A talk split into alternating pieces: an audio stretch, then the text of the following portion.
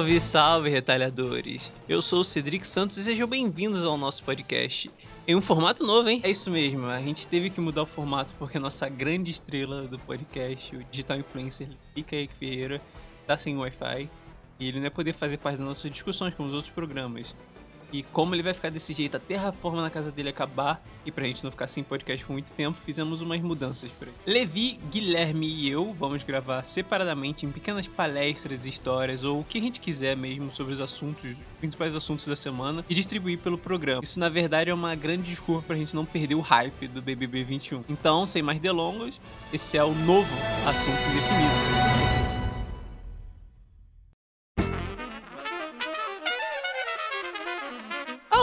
Aqui é o Cedric de novo e o assunto que eu quero falar essa semana é sobre uma das histórias mais absurdas e hilárias dessa distopia que é o ano 2021. Vamos falar sobre a situação da GameStop e a bolsa de valores dos Estados Unidos. É, eu sei, parece chato, mas confie em mim. Primeiro eu vou contextualizar algumas coisas. Lembrando que eu não sou nenhum especialista e isso é só o que aprendi lendo sobre o assunto na última semana. Então se sintam livres para pesquisar mais aprofundadamente, porque é uma história bem legal. É, pra gente conversa, GameStop é uma loja de compra e troca de jogos que é meio que amada ironicamente pelos gamers norte-americanos e que não tá numa boa fase, não tá na melhor fase já faz alguns anos.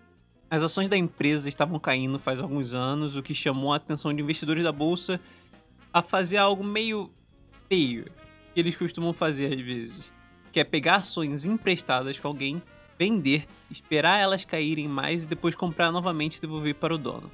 Deixa eu explicar melhor. Por exemplo, Levi é o dono das ações do retalho. Como eu sei que esse site é uma merda e o valor vai cair em breve, eu pego as ações emprestadas com Levi, prometo o retorno delas em uma data específica. Eu peguei 50 milhões em ações do retalho, vendi, esperei cair, como é o que era o indicado e o que eu esperava que fosse acontecer, com quase certeza absoluta. Comprei as ações de volta com aqueles 50 milhões que eu vendi inicialmente por 30 milhões, devolvi as ações para o Levi e fiquei com 20 milhões de lucro. É, então é isso que é mais ou menos a explicação que. Essa é uma amálgama das explicações que eu vi e li essa semana. E é isso que os, esses investidores tentaram fazer com a GameStop. Chamou a atenção dos gamers do Reddit. É um Reddit chamado Wall Street Bets, que é um fórum de apostas sobre quais ações vão cair ou subir eles notaram as ações dos investidores e consideraram meio sujas. Uma empresa que eles meio que amavam, que é a GameStop, que é um meme e ao mesmo tempo não é. Então eles tomaram a, a luta para eles. Então o grupo decidiu comprar as ações da GameStop para aumentar seu valor. E o que acontece depois é, é impressionante. Mas primeiro vamos para Levi Kaique Ferreira com a previsão do tempo para esse final de semana. Oi, eu sou o Levi Kaique Ferreira e hoje a gente vai falar de BBB. Cara, esse BBB tem me assustado de diversas formas, assim, é, é uma semana que se passou e muita coisa aconteceu. É, pessoas que entraram canceladas, na minha humilde opinião, estão descanceladas, e pessoas que entraram aclamadas estão sendo canceladas. Eu vejo é, primeiro que eu falar de, das coisas mais simples, né? Porque eu acho que a gente vai entrando em coisas mais pesadas. Mas, por exemplo, falando de VTube, VTubos e conexões, como eu costumo apelidar ela, ela fez uma, uma, fez uma coisa horrível na internet. Tudo bem que ela tinha 15 anos e tudo mais, mas a gente tá falando de Big Brother. Eu acho que é muito importante a gente deixar claro, quando a pessoa entra no Big Brother, ela, as suas atitudes serão julgadas. E na primeira semana que a gente não conhece ninguém, é, e aí entra famosos, as atitudes aqui de fora serão julgadas, porque a gente precisa, né, ter, é, não gostar ou gostar de alguém. A gente precisa torcer por alguém e não torcer por outro alguém. É um jogo, né? E o Big Brother é isso. Quando as pessoas criticavam a VTube, eu acho que era mais nesse sentido, né? Ela cuspiu na boca de um gato, ninguém tinha nada contra outras pessoas e ela entrou já cancelada. Ela e o Nego Di, que, que, que, né, são duas dimensões diferentes. O Nego Di falou coisas pesadíssimas, relativização de assédio, é, coisas que são atrocidades, né, gordofóbicas, machistas. Ele mesmo confessou isso lá dentro do Big Brother. É, e aí as pessoas se apegam a isso mesmo, porque o Big Brother é um jogo de, de julgamentos e você está na primeira semana, não conhece ninguém ainda, né? Então o que você fez aqui fora vai valer. E tudo bem, eu acho que, que isso faz parte, as pessoas precisam entender isso, né? Mas a, a VTube, principalmente, eu acho que ela, ela demonstrou bastante maturidade. Eu acho que ela, enquanto cancelada, demonstrou muito mais maturidade do que muitos dos, né, entre aspas, cancelados aí de 30 anos, que até hoje se, parecem uns bebêzão chorão gigante, né? O perfil dela, esse cancelamento dela não surtiu tanto efeito na carreira, porque ela tem um perfil de 16 milhões de seguidores no Instagram, faz é, os filmezinhos dela lá e tudo mais. É, mas eu acho que teve um efeito é, na cabeça dela, né? Uma menina de 15 anos sendo criticada por todo mundo na internet, que é aquela conversa que a gente teve é, com relação ao cancelamento. E, e, ela tem demonstrado uma maturidade muito bacana, né? No jogo ela, ela, ela, aparece em determinadas situações, ela é bem reservada, fala algumas coisas legais, né? Então, assim, acho que a, a, a VTube pra mim foi uma das descanceladas. Quanto ao Nego Di, eu tenho gostado bastante do jeito que ele tá jogando, tenho gostado da persona dele dentro do Big Brother, mas as coisas que ele fez aqui fora, para mim, ainda me deixam com o pé atrás. Ele falou coisas que são bem pesadas, relativização, de violência doméstica mesmo, assim, né? E são coisas pesadas para se dizer. E, e, e, eu acho que é complicado a pessoa falar que ela quer mudar justo quando ela precisa da aprovação das pessoas para ganhar um reality show, um milhão e meio. Né? Então, eu tenho um pé atrás com o Nego Di. Eu, eu, gosto do que ele tá fazendo dentro do Big Brother, eu gosto do jogo que ele tá levando, a forma como ele tá lidando. É, acho que a dinâmica dele com a VTube é bem legal, acho bem divertido de assistir. Mas eu tenho um pé atrás com as coisas que ele falou aqui fora, eu não posso deixar de levar isso em consideração. E eu não acho que a pessoa tem que usar o Big Brother para evoluir. Né? Você quer ser uma pessoa melhor? Legal, vem pra cá pra fora, né? Vamos, vamos estudar, vamos aprender, vamos né, se desculpar com as pessoas. É, lá dentro do Big Brother para ganhar um milhão e meio, eu acho que é muito complicado da gente é, engolir essa, essa mudança assim desse jeito. Mas, né, é um jogo. Vamos ver como que vai se dar esse, esse percorrer essa, do jogo com o Negudi lá dentro da casa, até porque os outros participantes da casa estão se demonstrando pessoas terríveis, que até daqui a pouco a gente vai começar a achar o Negudi um dos dos menos piores. Eu, o, o, que eu, né, para deixar claro aqui para todo mundo que tá ouvindo, gosto do que o Negudi está fazendo no jogo, mas ainda tenho um pé atrás com relação a Persona Negudi fora do jogo por coisas que ele Aí falou. A gente entra nos outros participantes do jogo, né? A gente entra na Lumena, que é uma, uma, uma mulher negra, é, nordestina, baiana, de axé, é, que foi criada dentro de uma militância de base, né? Criada por, como ela mesma disse, por mulheres que fizeram parte do movimento negro unificado, MNU, de mulheres negras que foram torturadas na época da ditadura militar. Ela foi criada com uma militância de base que é forte e como ela mesma disse, a questão não é ela ser cancelada ou não, a questão dela se posicionar sobre as coisas é a transformação que isso pode gerar. Então ela não está ligando para cancelamento. Só que eu concordo com a maior, maior parte do, do, das problematizações que ela fez, que a Lumena fez.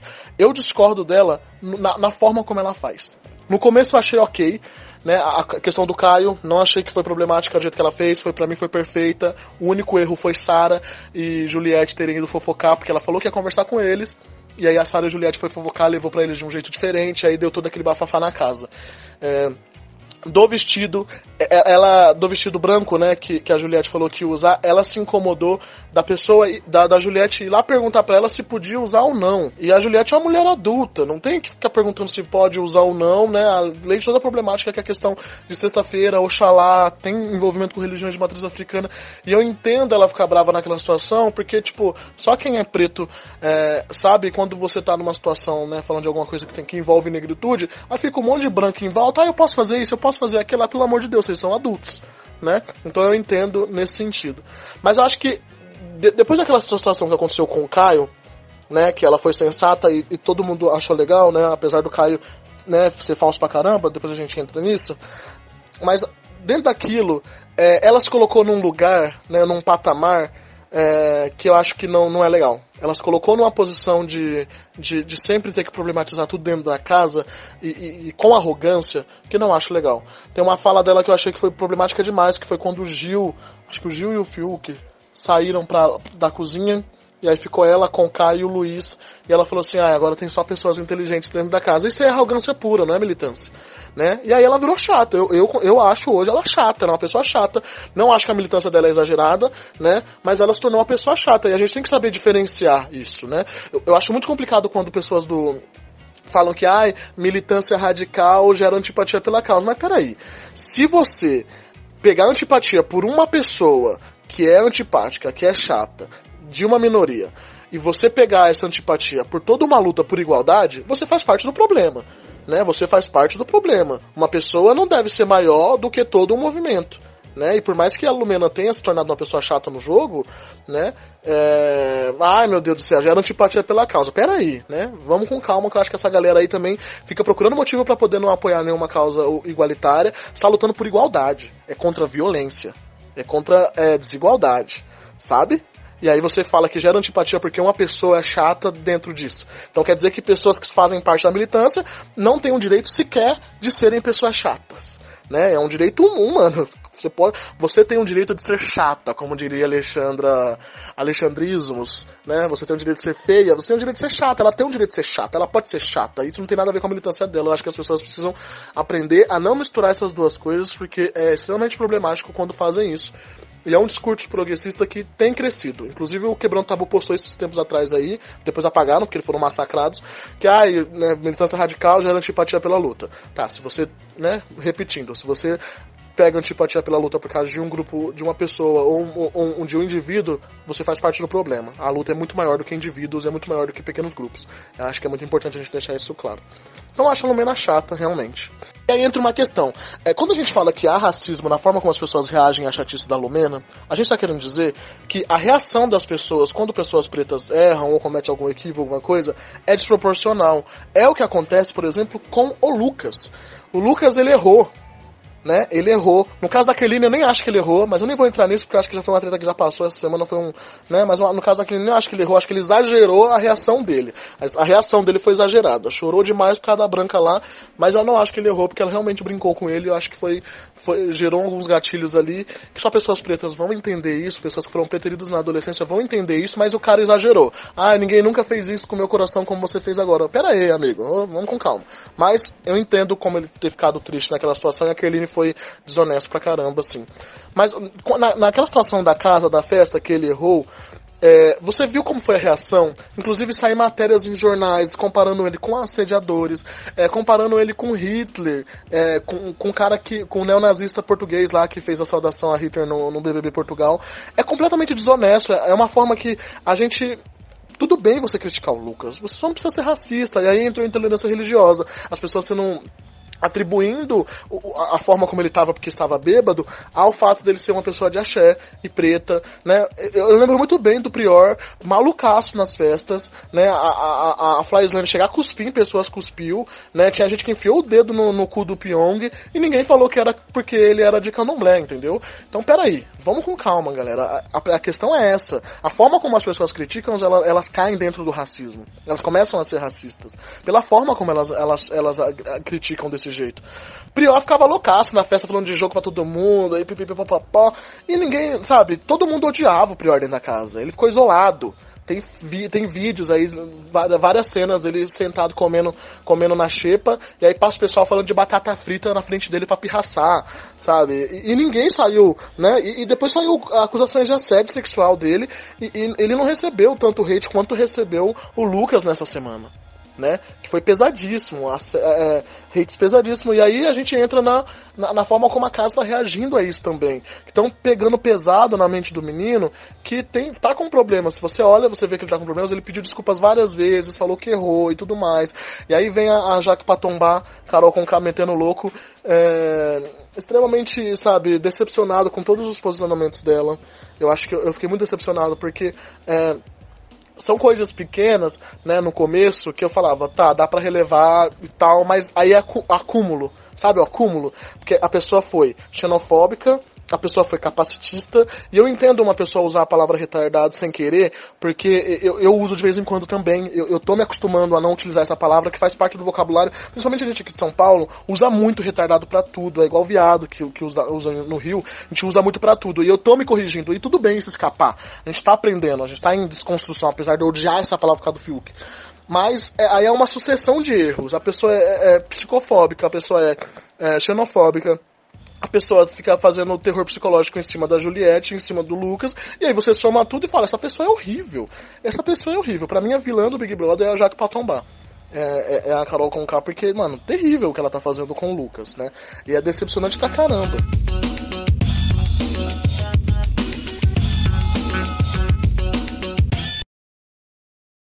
O plano do Reddit era simples.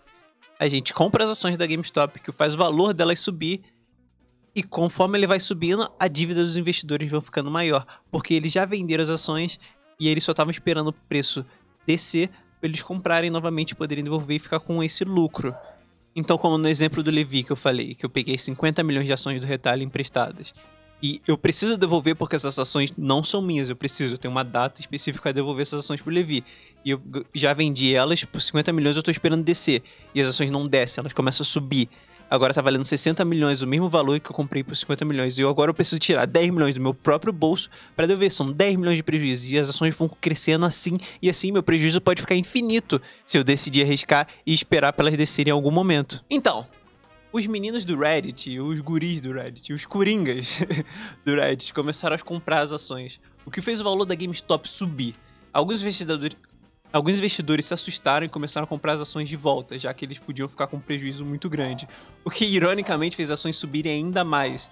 E animou mais os coringas do Reddit e fez eles comprarem mais. E a situação foi subindo, e subindo, e subindo. As ações começaram a subir muito. E foi entrando, foi tomando a mídia. E mais gente começou a entrar na brincadeira, começou na mídia. E não investidores normais da bolsa, pessoas como os caras do Reddit, pessoas comuns, como eu e você. Quer dizer, são gamers, então não são tão comuns assim. Na quarta-feira, dia 27 de janeiro de 2021, já tinham reportes de 5 bilhões de prejuízos para as empresas de investimentos. É, se você não sabe, é um tipo de empresa onde você, se você tem muito dinheiro, imagina você é o Levi, você tem muito dinheiro, você deixa o seu dinheiro com os caras, eles tomam uma parte do seu dinheiro para eles e eles usam o seu dinheiro para investir, já que ele, já que dentro dessa empresa eles são conhecedores da, da bolsa de valores, então eles usam esse dinheiro para investir em ações e eles ficam com uma parcela de todo o lucro que eles tiverem com o seu dinheiro. É, eu, se você quer entender melhor sobre isso, tem uma série chamada Billions, tem na Netflix, deve ter umas quatro temporadas agora. É muito boa, é bem boa, e um dos protagonistas é um bilionário que é dono de umas empresas dessa e ele também fica manipulando o mercado. Fica aí a recomendação para vocês. Algumas empresas, inclusive, elas chegaram a declarar falência nesse meio tempo. É, e chegou no ouvido da equipe do novo presidente dos Estados Unidos, Joe Biden, que começou a monitorar a situação de perto para você ver o nível. A internet estava explodindo de memes, é claro. É, esperando que esses bilionários pulassem de prédios como se fosse 1929. E pela quinta-feira, dia 28, tivemos uma reviravolta, de novo. Mas primeiro vamos para Guilherme Ferreira com os gols da rodada desse Brasileirão. Gente, eu sou o Guilherme e meu assunto de hoje será sobre um BBB também, assim como Levi, só que pretendo focar em alguns outros pontos além do que ele, o que ele já disse. Forma como que esse BBB está sendo bom para abrir os nossos olhos em relação a pessoas famosas, né? Porque nem tudo, nem tudo acaba sendo o que a gente realmente espera. YouTube, por exemplo, extremamente criticado, né, como o Levi disse, é, obviamente que com razão, porque, porra, quem que vai cuspir na boca de um gato, gente? Independente da idade. Ela tinha 15 anos. Como se 15 anos a pessoa, tipo, não tivesse consciência de nada. Né? Tipo, pô, eu acho que com 15 anos todo mundo tem uma noção de que cuspir na boca de um gato para entretenimento é uma coisa que não se faz. Mas. Foi há 5 anos, né? 6 anos, na verdade. E, e foi 2015. Então, tipo, já faz tanto tempo que a galera ainda quer ficar falando sobre isso, quer resumir a vida da, da menina por conta disso. E eu, eu, eu não digo me isentando, não, porque eu realmente eu também fiz isso. Quando eu vivi tudo, eu falei assim, ah, pelo amor de Deus, cara, sabe? É, cultura do cancelamento não existe, porque é uma menina, não sei o que, sabe? Tipo, eu realmente falava, pensava assim. Mas o jogo me, esse jogo me abriu um pouco porque é, momento onde tem um, bastante gente sendo odiada, cancelada, não sei o que, ó, você tem a menina que tinha mais chances da galera odiar e agora a gente aprendendo a gostar dela, aprendendo a, a ver mais sobre ela. Lógico que é uma semana, tá muito cedo, mas da mesma forma que é, a gente criticava ela, a gente é, exaltava Carol com K tem se mostrado ser um poço de merda. Com todo o perdão da, do termo. Mas, cara, em menos de uma semana ela já teve comentários é, transfóbicos, comentários é, de intolerância religiosa, é, excluiu Lucas de uma forma escrota, extremamente escrota. É, ela teve já comentários xenofóbicos contra a Juliette. E o pior, cara, eu acho que o pior de todos, quer dizer, não o pior de todos, né? Mas é que mais desmascara a Carol Conká ela ter tido comentários machistas. Falar que é, não, porque às vezes ela conversa que o homem tem que ser um pouco mais firme com a mulher, porque de repente ela pode é, chegar e virar e falar que foi agredida, uma coisa assim do tipo, sabe? É, cara, uma mulher que tem músicas de empoderamento feminino, sabe? Que levanta a bandeira do empoderamento, um monte de coisa. Tem uns discursos deles em menos de uma semana. Cara, porque, tipo assim, primeira semana ainda entendo ter muita gente que tá dentro do seu fio, né? Todo mundo fala assim, olha só, aclamada, não sei o quê. Mas em menos de uma semana já se mostrar completamente diferente de quem era, é bizarro. É, então acho que, tipo, tá sendo legal essa edição porque a gente consegue ver mais sobre essas celebridades, quem são essas celebridades vivendo no, cotidiano, coisas que falta ali na, na hora e tal, pra gente parar um pouco de idolatrar tanto, né? Assim, lógico, a gente é, acho que é natural a gente acabar é, se apegando a pessoas famosas, gostando delas, achando super carismáticas. Mas eu acho que é sempre bom realmente entender e, e apesar de tudo, são pessoas que têm controle sobre tudo que faz, né? É, pessoas que às vezes a gente não vê o lado ruim. Qual é o lado ruim dessas pessoas? Então, poxa, e às vezes até o contrário, às vezes tem pessoas que a gente já julga por conta de algo que aconteceu há um bom tempo sobre às vezes algo que, tipo, beleza, é, eu entendo que a gente não tem que isentar a responsabilidade da VTube em relação dela ter 15 anos, porque, né? Mas, do outro lado, ela tinha 15 anos, então, dos 15 para 20, você tem ali todo um processo de amadurecimento. Onde ela, com certeza, deve ter pegado esse erro e construído em cima disso. Então, é uma coisa que vai servir de um aprendizado e eu tenho certeza que, independentemente de como esse BBB vai acabar, no final deles a gente pode lembrar, pode ficar bem marcado o quanto que algumas celebridades se queimaram por mostrar realmente quem era e se contradizer com quem era aqui fora, né? com quem parecia ser aqui fora.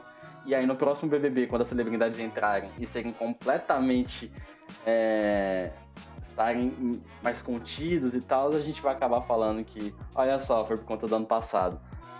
Tô muito curioso para saber como que esse jogo vai desenrolar, como é que vai ser a partir do momento que as pessoas começarem a sair. E desde o começo a galera já entrou, tipo, super amigo e tal. E só que a gente sabe, né? a gente sabe como que esse jogo funciona, que as coisas vão mudando o tempo todo, é uma coisa de louco.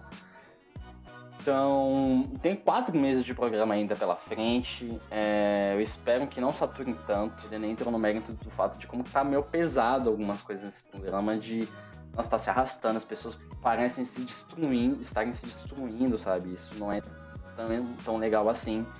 Mas acredito que até a forma como esse Parendão, foi, Parendão de agora foi montado e como que, é, que o jogo pode, pode, pode virar a favor do Lucas acho que a gente tem aí entretenimento reservado lá pra frente.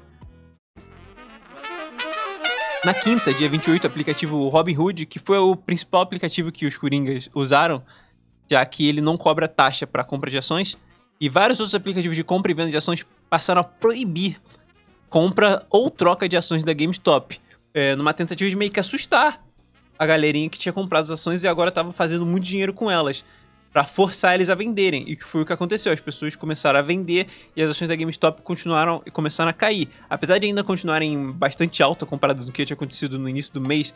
Lembrando que a situação foi de uma semana, a última semana de janeiro. E durante três semanas de janeiro a GameStop estava muito, muito baixa. E agora comparado ela cresceu 300%. É um número absurdo, eu não tenho um número exato aqui. Mas ela começou a cair um pouco apesar de estar alta. E uns dias depois você eles já tiraram isso e já e você já podia comprar e, e trocar as ações da GameStop de novo. E agora a gente chega no dia 2 de fevereiro, é, dia da gravação desse áudio, esperando e eu tô aqui por aqui esperando o próximo capítulo dessa novela. É, mas o que a gente pode tirar dessa história até agora é a bolsa de valores é estúpida e até gamers, os coringas do Reddit, podem manipular o mercado com o um mínimo de coordenação e compreensão da bolsa. Bilionários e ricões gostam, adoram, amam vender a narrativa de que se você for esperto e correr o risco na bolsa e jogar o jogo deles, você vai se tornar um bilionário igual a eles. Mas se você fizer isso de uma maneira que prejudica eles, eles vão desligar o videogame, eles vão pegar a bola e levar para casa e acabar com o jogo. Foi o que aconteceu na quinta. E agora as pessoas estão até falando sobre reforma completa do mercado, porque pessoas comuns fizeram muito dinheiro pela primeira vez. É... Também ontem eu li uma matéria, um rumor, pode ser falso, parece falso, mas eu não duvido nada, que querem fazer um filme, estilo Lobo de Street, sobre a situação, e o gênio visionário Noah Centineo, da... o astro de filmes da Netflix como Quer dizer, ele não tá em Barraca do Beijo, ele tá no. Para todos os garotos que eu amei, eu sou muito fã dele. é, que o Astro Para todos os garotos que eu amei 1 e 2, ele está cotado para estar tá no elenco. Então, é uma boa notícia, eu acho. Mas enfim, mesmo que isso não dê em nada depois, afinal já estão falando de maneiras que podem ajudar as empresas que foram prejudicadas. Coitado dos milionários, tô até pensando em adotar um. Mas foi engraçado poder rir deles por uma semana, ainda mais uma situação bizarra como essa. É... E também foi muito bom ver histórias de pessoas que estavam nesse Reddit e conseguiram, fizeram bastante dinheiro e conseguiram é, pagar cirurgia para membros familiares, colégio, porque existem muitas dívidas absurdas que pessoas comuns nos Estados Unidos conseguem fazer com educação e sistema de saúde, e, e isso salvou muita gente. Então, não é só sobre rir dos bilionários, muita gente foi ajudada por isso. É uma pena que acabaram com a festa tão cedo, mas enfim, é a vida. Então, esse foi o assunto indefinido dessa semana, em um formato novo. Eu espero que vocês tenham gostado. É, não esqueça de nos seguir no Twitter, arroba LeviCaique, arroba Jazz RC e arroba Gil Ferreira. Lembrando que esse é o podcast do portal O Retalho, então siga a gente lá também no Twitter em arroba O Retalha. E é só isso e até a próxima. Peace!